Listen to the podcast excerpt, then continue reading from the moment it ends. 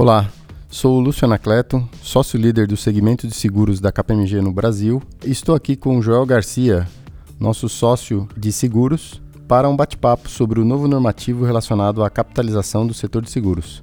Olá, Joel, tudo bem? Olá, Lúcio, tudo bem? É, obrigado pela oportunidade.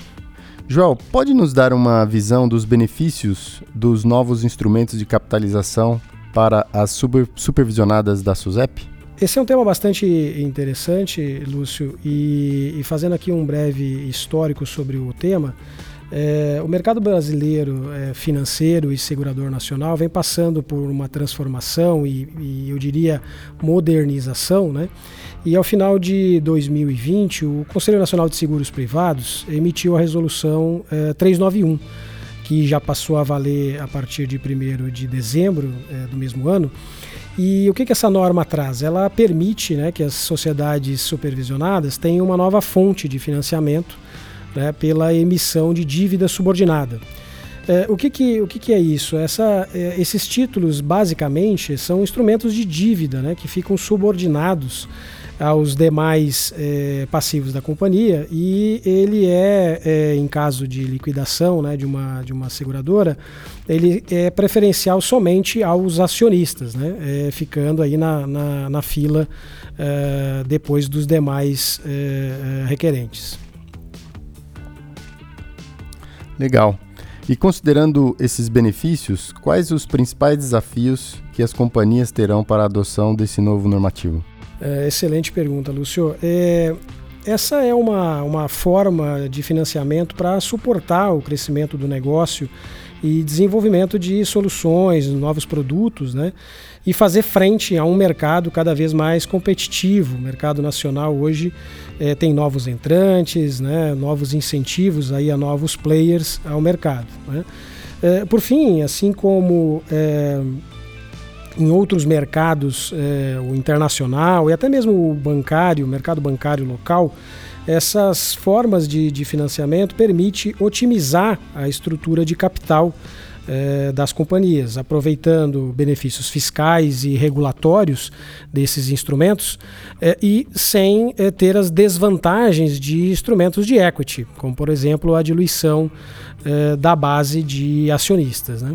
E para as companhias é, que pretendem adotar de imediato a 391, quais seriam os passos aqui a serem observados? Os desafios eles são é, muitos, né? Mas a gente poderia é, destacar aqui, dentre todos, é, que um normativo como esse, né, dentre todos os aspectos que uma, uma resolução normativa traz, eu destacaria que a revisão e adequação de processos e a governança atual, né? ou seja, as seguradoras terão que reavaliar os processos atuais de forma a implementar ações que contemplem todos os requerimentos regulatórios relacionados a essa a, a emissão da, da, de dívidas, né?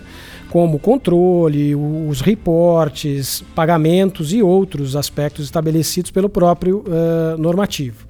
Ou seja, essas ações é, vão desde aspectos contábeis, como plano de contas padrão, roteirização, até aspectos fiscais e cálculo de, de capital e demais aspectos relacionados é, a compliance, por exemplo, que é, na própria norma é estabelecido que para a supervisionada poder emitir a dívida, ela deverá estar participando e já é, providenciando os dados através do sistema de registro de operações, o SRO, que inclusive será objeto aí do nosso, de nossos podcasts. Ou seja, para que ela consiga iniciar esse processo, ela já deve estar é, preparando é, os dados para envio para o regulador por esse sistema.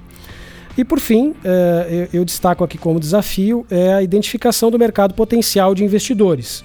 Ou seja, é, Considerando as características da emissão de dívida subordinada, as seguradoras deverão mapear esse mercado potencial de investidores é, com o perfil né, apto para é, essa natureza de, de ativos e, dadas as características do tipo de operação, exigirá que as seguradoras evoluam ainda mais no seu modelo de gestão de risco, controles internos e aprimorem também os canais de comunicação com seus diversos stakeholders, aplicando aí maior transparência e divulgações de informações é, para esse mercado.